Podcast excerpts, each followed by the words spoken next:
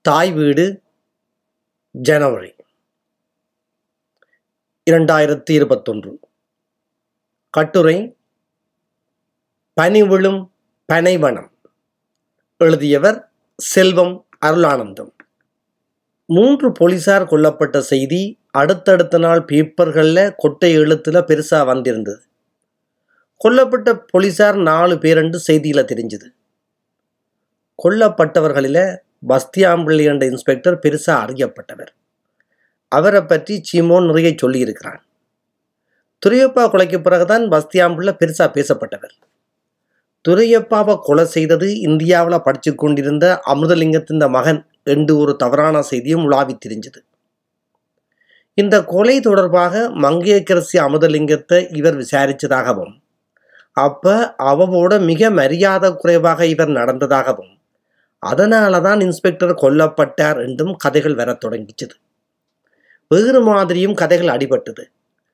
நிறைய இளைஞர்களை கொண்டு போய் சித்திரவதை செய்கிறவர் என்றும் புஷ்பராணி கல்யாணி மாதிரி விடுதலை உணர்வுக்கு முன்னோடியான பெண்களை அவமதித்தவர் என்றும் அதனால தான் பிரபாகரன் உமாமகேஸ்வரன் போன்ற இளைஞர்கள் விடுதலைக்கான அமைப்பு ரீதியாக இயங்கி இவரையும் இவர் மாதிரியான தமிழ் போலீஸ்காரரையும் தேடி தேடி கொள்ளுறாங்கள் என்ற கதைகளும் வதந்திகளாகவும் உண்மைகளாகவும் அடிபட்டன.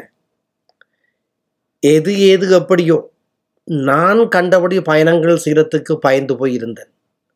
ஆனால் மன்னார் பாதுகாப்பான இடம் மாதிரி தெரிஞ்சுது. சீமோன் மாதிரியான ஆக்களோட தொடர்புகளை குறைக்க வேணும் என்று எண்ணினேன். இந்த சம்பவம் நடந்து ஒரு மாதத்துக்கு இடையில மன்னார் வாசகசாலைக்கு நான் போன போது பிரகேசரி பேப்பரை பார்த்தேன். அதில் விடுதலை புலிகள் என்ற பெயரில் ஒரு துண்டு பிரசுரம் வெளியாகி இருந்தது அதில் செய்யப்பட்ட கொலைகளை பட்டியலிட்டு இவற்றை நாம் தான் செய்தோம் வேறு யாரும் உரிமை கூறப்படாது என்ற எச்சரிக்கையும் காணப்பட்டது. அதை வாசிக்க சந்தோஷமாகவும் இருந்தது பயமாகவும் இருந்தது. அந்த நேரத்தில் வாசக சாலையில் பேப்பர் படித்து கொண்டிருந்த எல்லா தமிழர்களின் மனநிலைமையும் இப்படித்தான் இருந்திருக்க வேணும். உண்மையை சொல்லப்போனால் பேப்பர் வாசித்து முடித்து திரும்பிக்க மன்னார் போலீஸ் நிலையத்தை கடக்கிற நேரம் ஒரு நடுக்கமாய்த்தான் இருந்தது. இவையெல்லாம் நன்மையாய் முடியாது என்று உள்ளுணர்வு சொன்னாலும் ஒடுக்கப்படுறவையல் தங்களோட உரிமைகளை பெற்றுக்கொள்றதுக்கு வேறு என்ன வழி இருக்கு? என்று நினைச்சு நான் என்னை தேற்றி கொண்டேன். அது ஒரு ஞாயிற்றுக்கிழமையாக இருக்க வேணும். நான் கணக்குகளை எழுதி சரிபார்த்து கொண்டிருந்தேன். அப்போ மரிய குரட்டியின்றி அம்மா என்ற வீட்டுக்கு வாரது தெரிஞ்சது. அவ அங்க வாரது அதுதான் முதல் தரம். நான் கொஞ்சம் திடுக்கிட்டு போனேன். வார போற வழிகளில அவ கண்டால் எப்படி இருக்கிறீர்கள் என்று கேட்கிறதும் மெல்ல சிரிக்கிறதையும் தவிர எனக்கும் அவவுக்கும் வேற தொடர்புகள் இல்லை. ஏதும் சிக்கலாயிருக்குமோ? என்று நினைச்சு என்ற உள்மனம் எச்சரிக்க நான் உஷாராயிட்டேன். அப்போ வீட்டில் யாரும் இல்லை. சமைக்கிற பையன் டவுனுக்கு போயிருந்தான். நான் அவ கண்ட உடனே வீட்டுக்கு வெளியில் வந்துட்டேன். நான் மரியாதைக்கு வாங்கோ வாங்கோ என்று சொல்ல அவ பேச்ச தொடங்கினான் தம்பி நீங்கள் கோயிலுக்கு போறதில்லையோ நான் ஞாயிற்றுக்கிழமை பூசையில் ஒரு நாளும் உங்களை காண்றதில்லை என்றான். நான் சிரித்து சமாளித்து பார்க்க அவவுக்கு விளங்கி இருக்க வேணும். அவள் கதையத் தொடர்ந்தார். கொரட்டி சொன்னவள் நீங்கள் வேதக்காரர் என்றும் சரியான பக்தியான குடும்பத்தைச் சேர்ந்தவர் என்றும். உண்மையா நீங்கள் வேதந்தானே? என்றார். நான் மெதுவாய் ஓமண்டன் அதுதானே பார்த்தன். இல்லாவிட்டால் இந்த வீடு எடுக்கிறதுக்கு பங்கு தந்த முயற்சி எடுத்திருப்பாரே. அவரால் தானே இந்த வீடு உங்களுக்கு கிடைச்சது? என்று சொல்ல நான் இடமறிச்சு நான் கோயிலுக்கு போகாத ஆள் இல்லை ஆனால் போறது குறைவு என்றன் அவ என்னவோ சொல்ல துடிக்கிறதும் தயங்கிறதும் எனக்கு விளங்கிட்டது. தம்பி குரட்டியை பற்றி என்ன நினைக்கிறீங்கள்? என்று தயங்கி தயங்கி கேட்டான். நான் உஷாராயிட்டேன். மெல்ல சிரிச்சு கொண்டே நான் நினைக்கிறதுக்கு என்ன இருக்கு?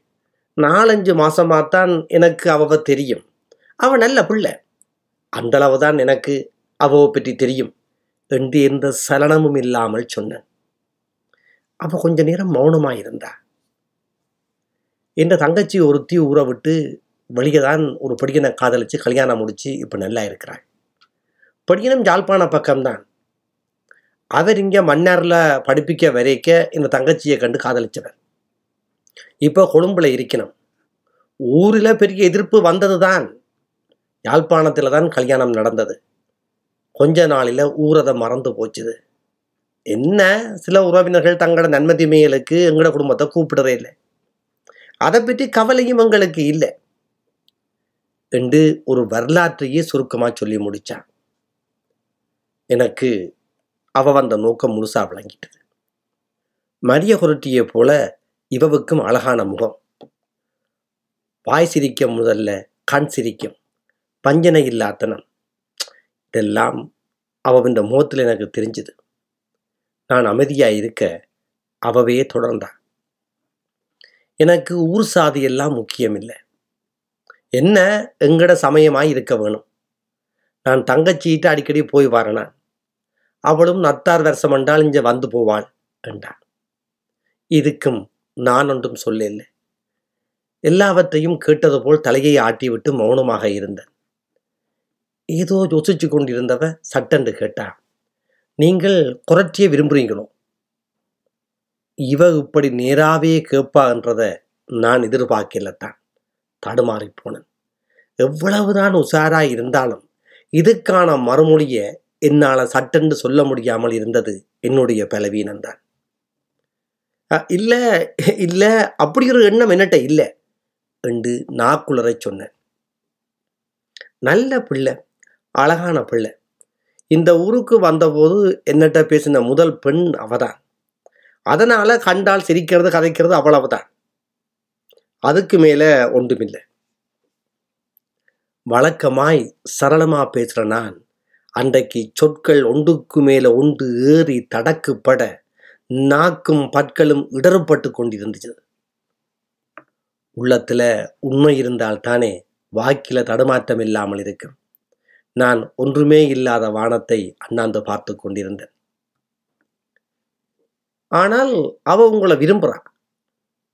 ஒரு தாய் மகளிந்த காதலை சம்பந்தப்பட்ட இளைஞனுக்கு சொல்லுறது இதுதான் முதல் தடவையா இருக்குமோ? இதுவும் நான் எதிர்பார்க்காததுதான் திகைப்பு அப்பட்டமாக வெளிப்பட நான் செயற்கையான கேள்விக்குறியோடு அவவிந்த முகத்தை பார்த்தேன். தாய் தொடர்ந்தா. அவ உங்களை விரும்புறது எனக்கு தெரியும். நான் அவள் இந்த தாய். அதைவிட நானும் குமர்பெண்ணாய் இருந்து வந்தவள் தானே என்று சொன்னான் மகள் தனக்கு சொல்லவில்லை என்பதையும் தான் தான் ஊகித்து அறிஞ்சனான் என்பதையும் எனக்கு அவ சொல்ல வேண்டியிருந்தது. இந்த மனசின்ற குழப்பங்களுக்கு அப்பால அவையில் இந்த கனவுகளில இருந்து அவையில விடுவிக்க வேண்டியிருந்தது. எனக்கு குடும்ப பொறுப்புகள் இருக்குது அதோட கல்யாணத்துக்கு இன்னும் வயசு இருக்குது நீங்கள் நினைக்கிற மாதிரி நான் பணக்கார குடும்பத்தை சேர்ந்தவன் இல்லை. மனசை கடுமையாக்கி கொண்டு மன்னாருக்கு பிழைக்கத்தான் வந்திருக்கிறேன். வேறு எந்த நோக்கமும் எனக்கு இல்லை என்றான். அவ விடுற மாதிரி இல்லை. தம்பி நீங்கள் அவளை விரும்பினால் நாங்கள் ஒரு தடையும் சொல்ல மாட்டோம். இந்த காலத்துல ஊர்க்கட்டுப்பாடு எல்லாம் பெருசாக ஈடுபடாது நீங்கள் கொஞ்சம் பயந்த ஆளண்டு குரட்டி சொல்லி சிரிப்பா. சில வேளை நீங்கள் இந்த ஊர் ஆம்பளைகளுக்கு பயந்து உங்களை வெளிக்காட்டாமல் இருப்பியல் என்று ஏதோ சொல்லத் தொடங்க நான் குறுக்கால பாஞ்சு எனக்கு ஒரு பயமும் இல்லை. என்னுடைய வசதி குறைவால காதலிலோ கல்யாணத்திலோ இப்ப நாட்டம் இல்லை அவ்வளவுதான் என்று சொல்ல பத்மினியின் முகமும் அவ எனக்கு எழுதின கடிதமும் என்ற நினைவில திரைப்படமாக விரிஞ்சுது. நாங்கள் பேசிக்கொண்டிருக்கேக்க டவுனுக்கு போன சமையல்கார தம்பி சாமான்களோட வந்தார். அவனை கண்ட பிறகு கதையை நிப்பாட்டி போட்டு அவ புகை வழி கிடைக்க உள்ள வாங்கோ தேத்தண்ணி குடிச்சிட்டு போங்கோ என்று நான் சொல்ல அவ சுரத்தில்லாமல் நான் இன்னொரு நாளைக்கு வாரன் என்று சொல்லி போட்டு புறப்பட்டான். குறிஞ்சி மலர் நாவலில வாரன் அவனீதன் போல உண்மையான லட்சிய புருஷனாகத்தான் நான் விரும்பியிருந்தேன். ஆனால் வாழ்க்கை என்னவோ எம்ஜிஆர் பட வில்லன் மாதிரித்தான் என்னை கொண்டு போகுது.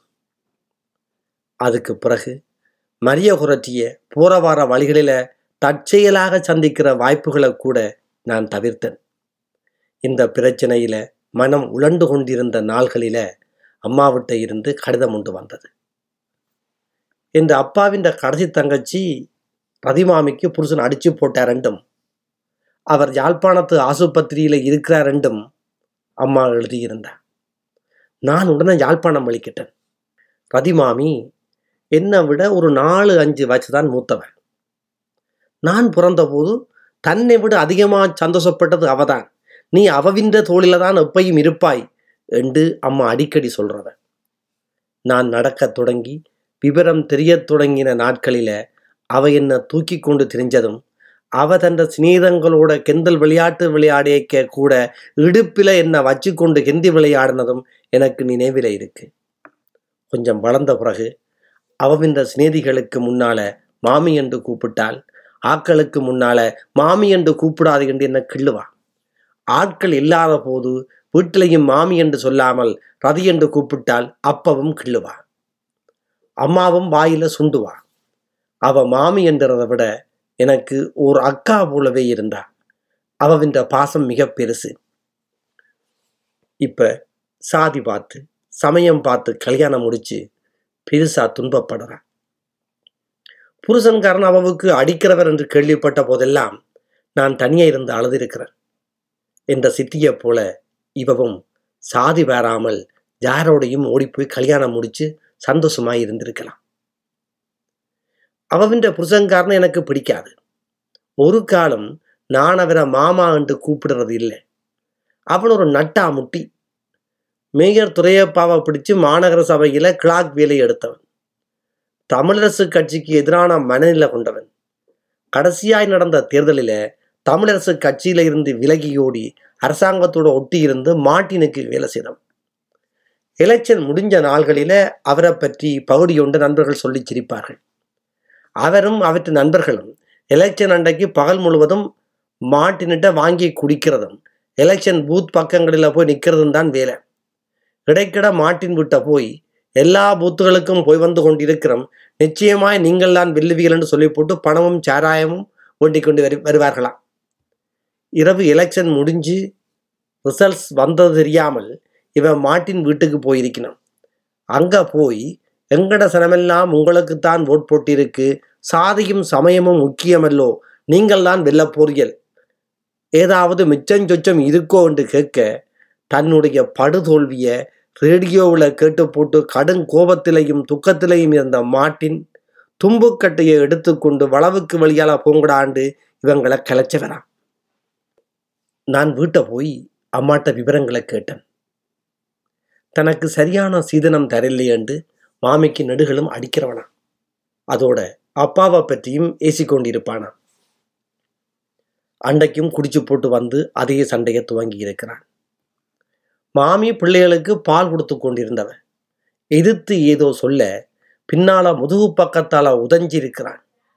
மாமியின் தலை சுவரில் அடிபட்டு தலையில காயம் பட்டிருக்கு. பெரிய காயம் போல. அதால தான் பெரியாஸ்பத்திரியில கொண்டு போய் வச்சிருக்கு என்று அம்மா சொன்னான். நல்ல வேளை குழந்தைக்கு ஒன்றும் ஆக இல்லை எனக்கு இந்த சீதன பிரச்சனை தெரியும். மாமிய பெண் கேட்டு அவன் யாக்கள் அப்பாவித்த கல்யாணம் பேசி வந்தபோது நான் நிக்கைக்குள்ளதான் அப்பா சொன்னார். எங்களுக்கு அப்பா இல்லை. நான் தான் எல்லாம் பார்க்க வேணும். சீதனம் தாரத்துக்கு எங்கள்கிட்ட பெரிய பண வசதி இல்லை. உங்களோட மகன் முனிசிபாலிட்டியில் உத்தியோகம் என்று எனக்கு அந்த அளவுக்கு வசதி வராது என்றார். அதுக்கு அவனும் அவன் தாய் தகப்பனும் எங்களுக்கு சீதனம் வேண்டாம். நீங்கள் பொம்பளையை தந்தால் போதும். கல்யாண செலவு கூட நாங்கள் பார்க்கிறோம் என்றவன் அப்பா இதை நம்பாமல் அவனையே நேராக பார்த்து கேட்டார். தம்பி நீங்கள் என்ன சொல்லுறீங்களண்டு அதுக்கு அவன் நான் உங்களோட தங்கச்சி இந்த குணத்துக்காகவும் வடிவுக்காகவும் தான் அவ விரும்புகிறேன். எனக்கு சீதனம் வேண்டாம் என்றான். அப்ப அப்பா சொன்னார் நாங்கள் சும்மா அனுப்ப மாட்டோம். அவள்தான் கடைசி பிள்ளை. இருக்கிற வீடு அவளுக்கு தான் கல்யாண செலவும் தந்து கொஞ்சம் நகையும் போடுறோம் என்று சொல்லி கல்யாணத்துக்கு ஒப்புதல் கொடுத்தார். அப்ப இருக்கும் சாதி சமயம் உண்டு என்றதில் சந்தோஷம்தான். ஆனால் மாமிக்கு இதில் பெருசாக விருப்பம் இருக்கே இல்லை. ஆனால் பெண் குரலை யார்தான் கேட்க போயினும். கல்யாணம் நடந்தது. கல்யாணம் முடிஞ்சு கொஞ்ச நாளில் அவன் தந்த சுயத்தை காட்டத் தொடங்கிட்டான். வீட்டுக்கு சுத்துமதில் கட்டித்தரச் சொல்லி ஆக்கின பழத்தினான் மாமியும் வந்து அழ அப்பாவும் கடன்பட்டு வளவுக்கு சுத்துமதில் கட்டி கொடுத்தேன் எனக்கு சரியான ஆத்திரம். சீதனம் வேண்டாம் என்று சொல்லி போட்டு இப்படி ஆக்கினப்படுத்துறானே என்று. ஆத்திரத்தையும் கவலையையும் ராசகுலத்திட்ட சொன்னேன். அப்போ நாங்கள் படித்து கொண்டிருக்கிற காலம். ராசகுலமும் ஆத்திரப்பட்டான். அன்றைக்கு இரவு சாமத்தில் நானும் ராசகுலமுமா போய் புதுசாக கட்டின சுத்தும் மதிலில் சீதனம் வேண்டாம் சீதனம் வேண்டாம் என்று ரெண்டு மூன்று இடத்துல சிவத்தை பெயிண்டால பெருசாக எழுதி வச்சான். அவன் ரெண்டு மூன்று நாளில் அதை அழிச்சு போட்டான். அதை யார் எழுதுனதுன்றதை அவனால் கண்டுபிடிக்க முடியல. நான் மாமியை பார்க்க ஆஸ்பத்திரிக்கு போகல. ராசகுலத்திட்ட தான் போனேன். கவலையோட மாமிக்கு நடந்த கதையை சொல்லிக்க எனக்கு அழுக வந்தது. அழுக மாத்திரமில்லை. வெப்பியாரத்தாலையும் கோபத்தாலையும் மனம் கொந்தளிச்சது. ராசகுலத்துக்கும் ரதி மாமி மேலே அனுதாபம் இருக்கு. அவனும் கவலைப்பட்டான். அது மட்டும் இல்லை பிடியலை போலீஸுக்கு காட்டி கொடுக்குற வேலையையும் இவன் பார்க்குறான்ண்டு ராசகுலம் சொன்னான். நீ ஒரு நூறு ரூபாய் செலவழிப்பாய் என்றால் சொல்லு எனக்கு பிடியில் இருக்கிறாங்க. நான் நல்லதொரு பாடம் படிப்பிக்கிறேன் என்றான். என்னட்ட இப்போ காசு புழக்கம் இருக்கு. நூறு என்ன அஞ்சூறுரூவா செலவழிக்கிறேன். ஏதாவது ஒழுங்கு செய்யண்டான் அவ்வளவு கோபம் எனக்கு. இரவு துண்டி பக்கம் போயிட்டு தனியாத்தான் வாரவர்.